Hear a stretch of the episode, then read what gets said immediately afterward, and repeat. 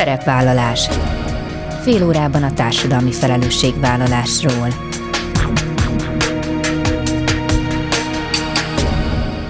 Jó napot kívánok, Bíró Bori köszönti Önöket! Adásainkban hétről hétre példákat hozunk arra, hogy egy-egy cég vagy intézmény, netán magánszemély, milyen formában, milyen eszközökkel járul hozzá anyagi gondok, társadalmi problémák orvoslásához, az életminőség javításához, a fenntartható fejlődéshez. Így módon is kifejezve, hogy felelősséget érez azért a környezetért, amelyben él és dolgozik. Az Európai Unió új vállalati jelentési kötelezettségeket fogadott el, melyeket lépcsőzetesen vezetnek be 2024-től. A vállalatoknak mérettől függően egy-három év áll rendelkezésre a felkészülésre. Több mint 50 többségében hazai és nemzetközi cég vett részt abban a felmérésben, mely többek közt arra kereste a választ, hogy hol tartanak a vállalatok a környezeti, társadalmi és vállalatirányítási, vagyis az ESG keretrendszer szerinti működés bevezetésében. Az Effektim és a Komlap közös kutatásáról Schillinger Attillával, a terület szakértőjével beszélgetünk. A jövőkép megerősítése, a stratégia folyamatos újragondolása, a vezetői réteg fejlesztése, az innováció, valamint a bizalmon alapuló felhatalmazó kultúra. Csak néhány azon elemek közül, melyek segíthetnek abban, hogy sikerüljen stratégiát alkotni a jövőre nézve, akár egyéni, akár vállalati szinten, egy olyan nehéz és gyorsan változó időszakban, mint amilyen a mostani. Tapasztalatait Katona Melinda a Borealis ügyvezetője osztja meg. Ezek a mai témáink. Tartsanak velünk! Mai első beszélgető társam Schillinger Attila, az ISG Core Kft. alapítója és a Komlap Kft. vezető tanácsadója, az ISG terület szakértője. Jó napot kívánok! Jó napot! Volt már témánk itt a műsorban is többször az ESG, vagy ahogy az imént mondtam, az ESG, de megállapodtunk előzetesen abban, hogy mi a magyar verzióját fogjuk használni, tehát ESG-ként fogunk rá hivatkozni, ugyanis készítettek egy nagyon átfogó kutatást, amiben több mint 50 vállalat vett részt, és ennek megérkeztek az előzetes eredményei. De hogyha nem haragszik, akkor én mégiscsak azt mondanám, hogy menjünk vissza egy pillanatra még a KH-hoz, és csak röviden röviden tegyük tisztába, hogy mit jelent pontosan az ESG, mit akar ez a három betű, és mit kell értenünk az ESG alatt. Igen, az ESG az három angol szónak a rövidítése, Environmental, Social and Governance. Ez gyakorlatilag a környezeti, társadalmi és vállalatirányítási tényezőkre utal. Ez egy keretrendszer, ami tulajdonképpen arra használható, hogy egy vállalatot másképp irányítsunk. Az ESG maga tulajdonképpen úgy fogalmaznék, hogy a kapitalizmusnak egy reformja. Ja, régebben a kapitalizmus arról szólt, hogy a vállalatok a részvényesek érdekében profitot maximalizáltak és rövid távon gondolkodtak. Az ESG keretrendszerben emellé a profitorientáltság mellé belép a fenntarthatóság, és különböző más érintetteknek az érdekeit is figyelembe kell, hogy vegyük. Tehát nem csak a részvényesek érdekébe dolgozik egy vállalat, hanem a beszállítók, a munkavállalók, a fogyasztók és a többi. Tehát egy másik fajta gondolkodásrendszer, egy másik fajta vállalatirányítás, és ennek a kereteit adja meg egy módszertan tulajdonképpen. Sokan összekeverik a fenntarthatóságot az ESG-vel.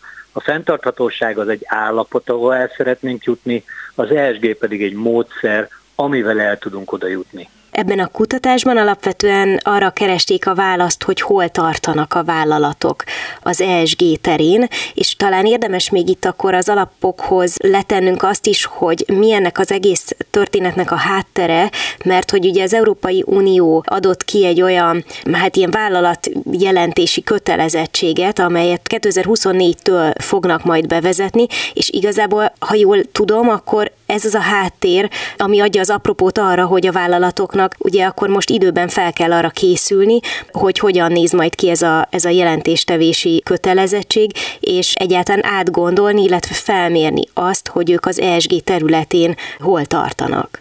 Így igaz. Eddig tulajdonképpen a fenntarthatóság inkább egyfajta reputációs kérdés volt a vállalatok működésében. Nagyon sokan már elkezdtek ezzel foglalkozni, vagy azért, mert morálisan fontosnak tartották, vagy azért, mert reputáció miatt fontosnak tartották. Most már viszont üzletileg is kritikus lesz, nem csak azért, mert olyan a világ, amilyenben élünk, és muszáj ezen dolgoznunk, hanem azért is, mert olyan jogszabályi keretek jönnek létre, ebben az Európai Unió is lépett, kötelezővé teszik majd a fenntarthatósági tevékenység és irányítás beintegrálását a vállalatok életébe, és az erről való jelentéstételt. Ez 2024-es év tekintetében 2025 elejétől lesz kötelező, tehát 24-ben már adatokat kell majd gyűjteni, és elsősorban a nagyvállalatokra fog vonatkozni 500 fő fölött, aztán a következő évtől megy tovább majd a kisebb állatok irányába, és így tovább. Tehát tulajdonképpen azt mondhatjuk, hogy ilyen 2029-30-ra szinte minden jelentős vállalatnak kell majd ilyen jelentést készítenie. Oké, okay, köszönöm szépen ezt, a, ezt az alapozást, és akkor nézzük az eredményeket. Talán érdemes onnan indulni, hogy mire jutott a kutatás azzal kapcsolatban, hogy vannak-e, és hogyha igen, akkor milyen jellegű ESG projektek jelenleg a vállalatoknál? Igen, azt láttuk, ugye 56 vállalat válaszolta meg a kérdőívünket, nagy részük nagy vállalat, 500 fő fölötti, és azon belül is egy jó nagy rész nemzetközi nagyvállalat, amelyik külföldön is működik Magyarországon is. Azt láttuk, hogy nagyon nagy részük, több mint háromnegyedük már belevágott az ESG történetbe, valamilyen szinten már integrálta ezt a fajta működési módot az életébe, vagy úgy, hogy van rá stratégiája, és hosszabb távon berendezkedett erre, vagy úgy, hogy projekteket indított, és azokat igyekszik végigvinni. És melyek a jellemzőbb területek, vagy vannak-e egyáltalán? Tehát mondjuk ezen a ponton lehet-e azt mondani, hogy a többségük mondjuk inkább a környezetvédelem irányába megy, vagy vannak-e olyan meghatározott egyéb területek, amelyek inkább dominálnak a válaszadók közt? Igen, eléggé egyértelműen látszik a, a válaszokból, hogy a környezetvédelmet egy első számú prioritásként kezelik a vállalatok. Ez nem véletlen, azért is van, mert a, mert a jogszabályok is erre koncentrálnak elsősorban, tehát a kötelezettségek ott jelennek meg majd legelőször, illetve azért is, mert ezen a területen a legsúlyosabb kérdések egyrészt az energiagazdálkodás, az energiahatékonyság, másrészt pedig a üvegházhatású gázok kibocsátásának a csökkentése, tehát a dekarbonizáció, és ezek a kérdések most már kőkeményen játszanak a vállalatoknak az életébe, ezekkel mindenképpen foglalkozni kell. Az energiagazdálkodás területe az, ahol leginkább szorít a cipő egyébként is, és itt lehet nagyon komoly költségmegtakarításokat elérni, hogyha fel tudják gyorsítani a megújuló energiákra való átállást, illetve csökkenteni tudják az energiafogyasztást. Tehát ez látszik az eredményekből, Emellett nem elhanyagolható, nagyon jelentős a társadalmi fókusz és tevékenység, amin belül leginkább a munkavállalók állnak a középpontba. A munkavállalók jól léte, egészsége, biztonsága, az ő megfizetésük, megbecsülésük, tréningjük, fejlesztésük, és a többi. Tehát azt lehet látni, hogy a prioritások a helyén vannak, az, hogy mennyit és milyen mértékben végzünk ebből, illetve mennyi erőforrás fordítunk erre, ott még bőven van előrelépési lehetőség.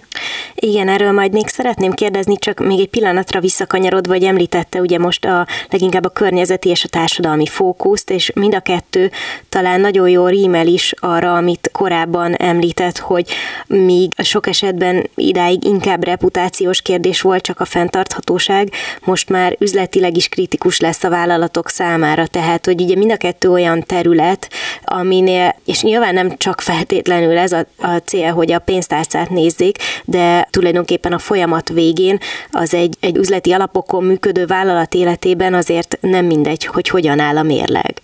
Abszolút, ez így van. És az nagyon fontos látni, hogy ugye a, nagyon sokan abból indulnak ki vállalatok, hogy régebben egyfajta CSR társadalmi felelősségi tevékenységet folytattak, és hogy az elegendő, azt kell egy kicsit tovább fejleszteni.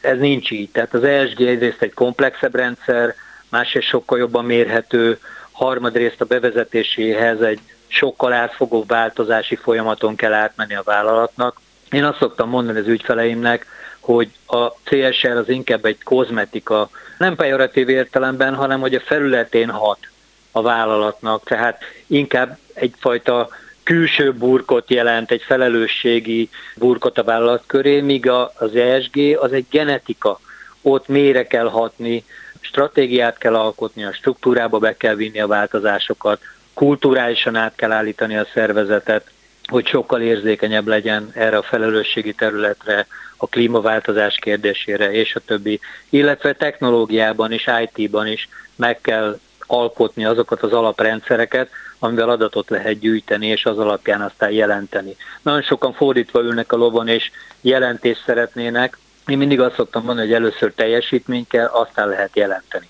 És arra kérdeztek esetleg, hogy mennyire vannak megijedve kvázi a vállalatok? Tehát mennyire látják ezt problémaként? Nyilván, hogyha eltelik már bizonyos idő, és ahogy ön is mondta, beépül a vállalatnak a DNS-ébe az ESG, akkor már sokkal könnyebb és egyértelműbb, de hogy addig most pont egy olyan időszakban vagyunk, amikor még sokan ezt csak alakítják, tapogatóznak, hogy mennyire érzik ezt az egészet most problémának?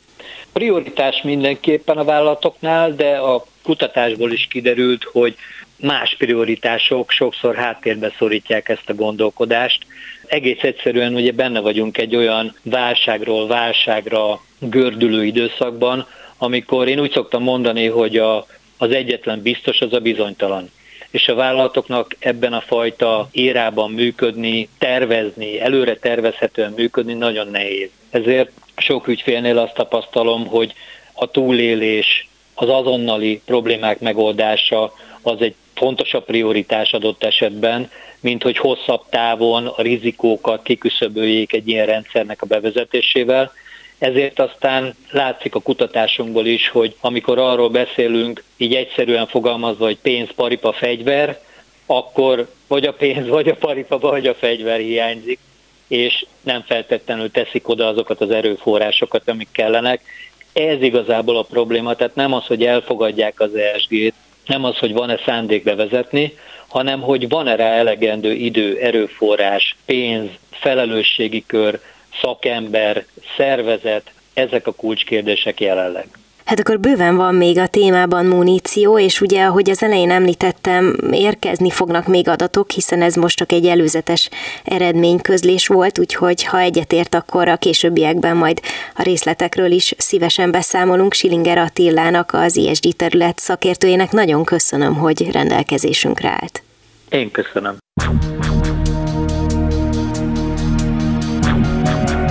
Szerepvállalás fél órában a társadalmi felelősségvállalásról.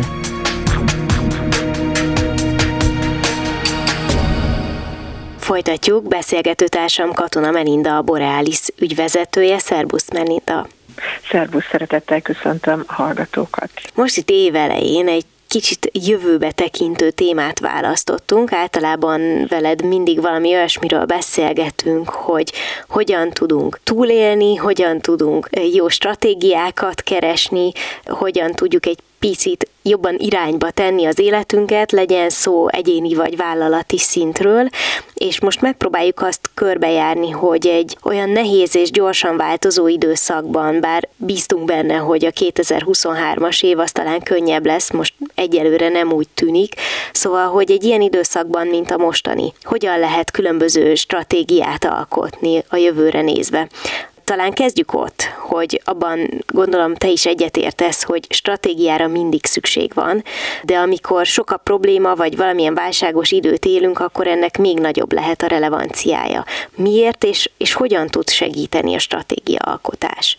Köszönöm szépen a kérdést, maximálisan egyetértek veled, hogy ilyenkor még nagyobb idő szükségletet kell áldoznunk arra, hogy stratégiát alkossunk. Már csak annál egyszerű oknál fogva, hogy a bizonytalanságot a nehéz helyzeteknek a kezelésében egy kiutat, egy fogódzót, egy gondolatfogost tud jelenteni akár egyéni, akár szervezeti szinten. Én szeretek mindig a kettőnek a dimenziójába gondolkodni, mert hogy a szervezeteket emberek egyének alkotják, tehát ami releváns egy egyéni szinten, a saját magánéletünkben, ugye egy szervezet életében is. Mindkettő fontosá válik. Hogyan tudunk ugye stratégiát, jövőképet alkotni? Talán azt mondanám, hogy az egyik legfontosabb felismerés, három pontot mondanék erre, hogy az egyik az, hogy a jelen problémái nekem nem gátolhatnak meg abban, hogy egy jövő irányában történő tervet összerakjunk. Miért? Mert a jelen problémái félelemből, bizonytalanságból fakadnak, és ha csak ezen ragadunk le, akkor gyakorlatilag elkezdünk egy helyben toporogni, és még nagyobban növeli a bizonytalanság és kiszolgáltatottság érzetét a szervezetben. De ugye akkor az a kérdés, hogy ha ezt felismerjük és tudjuk, hogy a jelenből nem lehet feltétlenül kiindulni, akkor hogyan tegyük egy jövőkép stratégiaalkotást. Erre szoktuk mondani, hogy időnként a design mindset a vizualizációs eszköztárunkat érdemes elővenni, és üljünk le akár egyénileg, akár a csapatunkkal a szervezetben, és képzeljük el azt a jövőt, amit várjunk magunknak, amit szeretnénk. Sok esetben ez a jövő egyébként készen áll, már korábban is mind a szervezetben megalkottuk, hogy ha ez megtörtént, akkor nincs más dolgunk, mint hogy egy picit ránézzünk megint friss szemmel, hogy ezt a jövőképet hogyan tudjuk elérni, hiszünk-e még benne eléggé, van-e olyan momentumpont, amit finom hangolni kell, és erről kommunikáljunk folyamatosan, és határozzuk meg, hogy milyen gyakorisággal nézzünk rá, erősítjük meg, és gondolkodunk arról, hogy ennek az érdekében mit kell tenni. Tehát, hogyha megvan, akkor erősítsük meg és kommunikáljunk róla, finom hangoljuk. Ha nincs ilyen jövőképünk, akkor álljunk meg egy pillanatra, hunyjuk be a szemünket, és képzeljük el azt, hogy mit szeretnénk. És ezekben legyünk bátrak. Egyébként az, hogy ha a jövőt akarunk alkotni, az első lépés itt kezdődik. Hogy elkezdünk bátran gondolkodni, nem a jelen korlátaiból, hanem a jövő lehetőségeiből táplálkozunk. Természetesen utána már hallom, hogy akkor a hallgatók megkérdezik, jó, jó, jó, ezért van egy jelen helyzetünk realitása, amit nem lehet figyelembe hagyni. Abból hogyan tudunk kilépni, mert pontosan akkor, amikor minden olyan bizonytalan, akkor nagyon nehéz megerősíteni azt, amit még nem is látunk előre. Ne adj Isten, hogyha mondjuk olyan rossz a helyzet, hogy érezzük, hogy húz, húz, húz lefele, akkor nagyon nehéz azt a félelmet, amiről beszéltél, leküzdeni. Igen, erre többfajta technikát is és módszert is tudnék javasolni, így a egyet-kettőt kiemelnék. Talán az egyik az, hogy lépjünk ki a saját helyzetünkből, és képzeljük el, mint hogyha egy virtuális cég vagy egy másik embernek mit tanácsolnánk. Hogy ebben a helyzetben mit tegyünk, mit tegyen. Egyébként, amikor a saját magunk élethelyzetében tekintünk, általában sokkal nehezebbnek érezzük a problémáinkat, és ugye bizonyára a hallgatók is sokszor tapasztalták, amikor egy másik embernek kell egy tanácsot adnia, hogy egy adott szituációban mit tegyen, hogy a jövőjét sokkal jobban a céljait elérje, valahogy könnyedebben jönnek a gondolatok és az érzetek, mert hogy érzelmileg nem ragaszkodunk ahhoz a saját problémánkhoz. Tehát csökkentsük a túlzott ragaszkodásunkat a jelen helyzetünkben, ezt tehetjük úgy is, hogy egyrészt megpróbálunk elképzelni, hogy egy másik cég, egy másik egyénnek tanácsoljuk egy szituációt elképzelve, hogy mit tenne, függetleníteni valamennyire magunkat. Ha ez nagyon nem megy, mert nehézséget okoz a csapatnak, mert nincs ebben feltétlenül tapasztalata, hogy hogyan válassza magát és lépjen ki a saját ördögi köréből, félelem köréből, akkor ehhez fogadjon fel egy külső támogatót, aki tudja őket segíteni és ezen vezetni ezen az úton. Mert hogyha kilépünk és nem ragaszkodunk túlzottan a saját problémánkhoz, és érzelmekkel nem tápláljuk túl, akkor hirtelen sokkal nagyobb teret adunk a kreativitásnak, az ötleteknek, a lehetőségeknek a megtalálásával. Tehát csökkentjük az érzelmi kitettségünket, és a problémákhoz és a jelen helyzethez való ragaszkodásunkat. Természetesen ettől függetlenül a jelen helyzetet nem lehet figyelem nélkül hagyni, ezzel teljesen egyetértek, viszont hogyha már megalkottuk a jövőképünket, ugye a következő az, hogy visszajövünk a jelen helyzetre, és azt nézzük meg a lehető legobjektív effektívebben, hogy mivel rendelkezünk, mi az, amire építhetünk, mi az, amire támaszkodhatunk, hogy el tudjuk indulni a jövőképünknek az elérésébe ez a stratégiához. Tehát nem arról beszélünk, hogy hogyan oldjuk meg feltétlenül a jelenlegi problémánkat, mert ez egy múltba vezető és egy problémafókuszú megközelítés, és általában szuboptimális, és sajnos a saját eddigi korlátainkat felerősítő működést jelent, hanem abban gondolkodjunk, hogy a jövőbeni céljaink eléréséhez mit kell tennünk. Ez nagyon nüanszinak hangzódhat a kettő közötti különbség, de egyáltalán nem az. És hogyha már arról beszélünk, hogy mire vagy kire támaszkodhatunk, akkor itt lehet, hogy érdemes ketté választani, bár ugye mondtad, hogy szereted nagyjából egyben kezelni, de azért nyilván nem mindegy, hogy milyen jellegű válságról van szó, hogy legyen az egy vállalati vagy egy magánéleti, de hogy két kulcsszót mondjuk emeljünk ki, mert ezekről már korábban is esett szó, amikor korábban beszélgettem veled. Az egyik, a, ha vállalati szintről van szó, az a vezetők szerepe, ami különösen ilyen nehéz időszakban hangsúlyos, a másik pedig ez ugyanúgy akár magánéletben, akár céges szinten az az együttműködés Abszolút egyetértek veled. Erre két kulcsot mondtál, ami tényleg nagyon fontos rákapcsolódni. Az egyrészt a vezetők szerep olyan szempontból is, hogy a vezetők tudják vezetni a változást, a fejlődést a szervezetben. De természetesen őket is meg kell erősítenünk és elkötelezni ebben a jövőképnek az elérésében, tehát a, mondjuk a szervezeti szinten ebben az egész folyamatban, jövőkép alkotásnak a folyamatában való bevonás, az minél hamarabb történjen meg, akkor tudják képviselni a szervezeten belül, és vezetni és kezelni a csapatnak esetleges bizonytalanságát, aggodalmait, és erre módszerekkel, eszközökkel, hogy a jövő irányában történő lépéseket szisztematikusan, hogy meg tudják tenni. És abban is teljesen egyetértek, ugye, hogy az együttműködés fontossága. De nem akármilyen együttműködésről beszélünk, hiszen amikor a jövőről gondolkodunk, akkor egy nagyon fontos egy bizalom alapú együttműködés és kultúra kialakítása.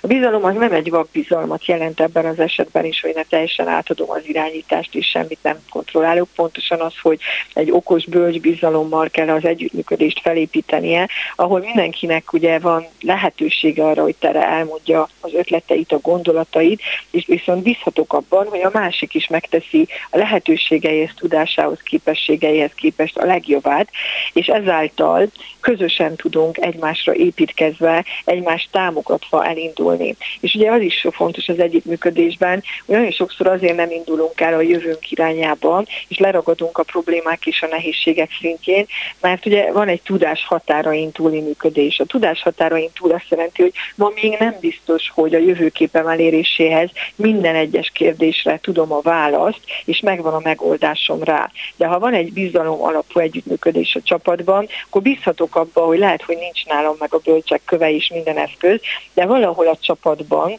az együttműködésünk során egymásra építkezve co-creationben ki tudjuk hozni, és képesek leszünk kitalálni arra, hogy milyen lépéseket teszünk annak érdekében, hogy ezt megoldjuk. És azt is el kell tudnunk fogadni egy ilyen működésben. Ugye azt szoktuk mondani, hogy a tudás határain innen az azt jelenti, hogy csak egyszerűen van egy tudásunk, ami elvezet bennünket, mint egy fénysugár, de annak a hatótávolsága az nem több általában, mint egy mondjuk egy elemlámpának a hatótávolsága. És ugye itt kell a vezetőknek is a bizalmi alapú kultúrának nagyon nagy szerepet adni, mert azon túl ugye kvázi van egyfajta sötétség és bizonytalanság, hogy na jó, de hogyan megy fogok végigmenni az egész jövőképen. És ugye minél nagyobb szakértő csapatból áll össze, és minél nagyobb az önbizalom hiány, annál nagyobb a szervezetben a tehetetlenség, mert ő mindent is tudni akar, mondjuk öt lépésre, hatvanra előre, hogy hogy fogunk eljutni a jövőképünk. És ez egy nagyon-nagyon nehéz dilema a mai világunkban, hogy nem fogunk tudni egy robusztus tervet összeállítani, ami minden lépésre és minden kérdésre választod, és három-öt évre robusztusan megfogalmazza az életünk irányát, vagy a szervezet irányát, hanem ahhoz kell egy bátorság, és azért kell a jó együttműködés, hogy összeszedjük, hogy hogyan tudunk elindulni annak az irányába, hogy a tehetetlenség, a jelenlegi félelem vezérelt működésünkből az első lépéseket megtegyük, és ahogy bízzunk egymásban, hogy az a fénylámpa, ami együtt közös tudásunk, az továbbra is tovább fog vezetni lépésről lépésre, és közelebb fogunk tudni jutni a jövőképünk eléréséhez. Egy ilyen válságos időszakban az innovációnak van-e bárhol helye és szerepe? Hát hogy ne lenne? Hát innováció nélkül mit jelent? Én mindig azt szoktam mondani, hogy egyfajta az innováció kreativitásnak az egyik legfontosabb szerepe abban van, hogy ne ragadjunk bele, és ne azt mondjuk, hogy ezt mi így szoktuk, és nincs más megoldásunk. Tehát itt praktikus kreatív innovációra kell gondolni, hogy merjünk elmozdulni a saját eddigi szokásainkból, akár egyéni szinten, hogy de mi ezt így szoktuk csinálni, ennyit költöttünk, ezt tettük, ilyen megközelítéseink vannak, és merjük egy kicsit gyermeki fantáziával megtalálni azokat van a dolgokban, az újfajta eszközökben, lehetőségekben az, hogy hogy tudunk kreatívabban, új módszerekkel lehetőségeket biztosítani magunknak. És ilyenkor valahol ezt sose felejtsük el, tudom, hogy nagyon közhelyesnek hangzik, de egyfajta válság, a válság mindig egyfajta lehetőség is. A mi gondolataink, a világban nincs sem jó, sem rossz, a mi gondolataink és érzelmeink teszik azt, ami történik. És hogyha a kreativitásunkat, az innováció innovációnkat merjük arra használni, hogy lehetőségeket teremtsünk, ezáltal maga gondolati szinten is már elindultunk a jövőalkotás útjába, akár egyéni szinten, akár egy cég életében is, és ennek van egy nagyon-nagyon pozitív energiája, amihez az emberek tudnak kapcsolódni. És merjük elfogadni azt magunktól, hogy ha elindultunk, bátran lépjünk egyet-kettőt, lehet, hogy néha irányt kell változtatni, de nap mint nap apró lépésekkel haladunk a dolgok irányába, akkor az együttműködés, a jó vezetés fog segíteni abban, hogy az innováció eszközeivel előbb-utóbb eljussunk azt, amivé szeretnénk válni, akár a saját céljaink, akár a szervezeti célok elérésében. Hogy könnyű ez az út, ezt nem mondta senki. Könnyű, nek nem könnyű, viszont izgalmas, és rengeteget tanulhatunk, és a saját önbizalmunkat, szervezeti bizalmunkat tudjuk építeni, azáltal, hogy nagyon sok tapasztalatot szerzünk ezen az utazáson.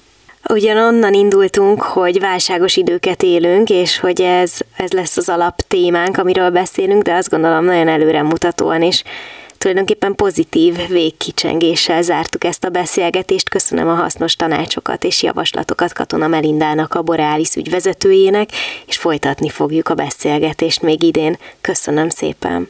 Én is nagyon szépen köszönöm. Minden jót kívánok! Ennyi fért a mai műsorba, legközelebb jövő héten szombaton 13 órakor jelentkezem. Ha bármiről lemaradtak volna, az adást vissza tudják keresni a Klubrádió weboldalán. És tudják, podcast formában is elérhető a szerepvállalás. Keressék a Spotify, a Google és az Apple podcastek felületein, ahol bármikor meghallgatható a műsor. További kellemes online rádiózást kívánok. Bíró Borit hallották.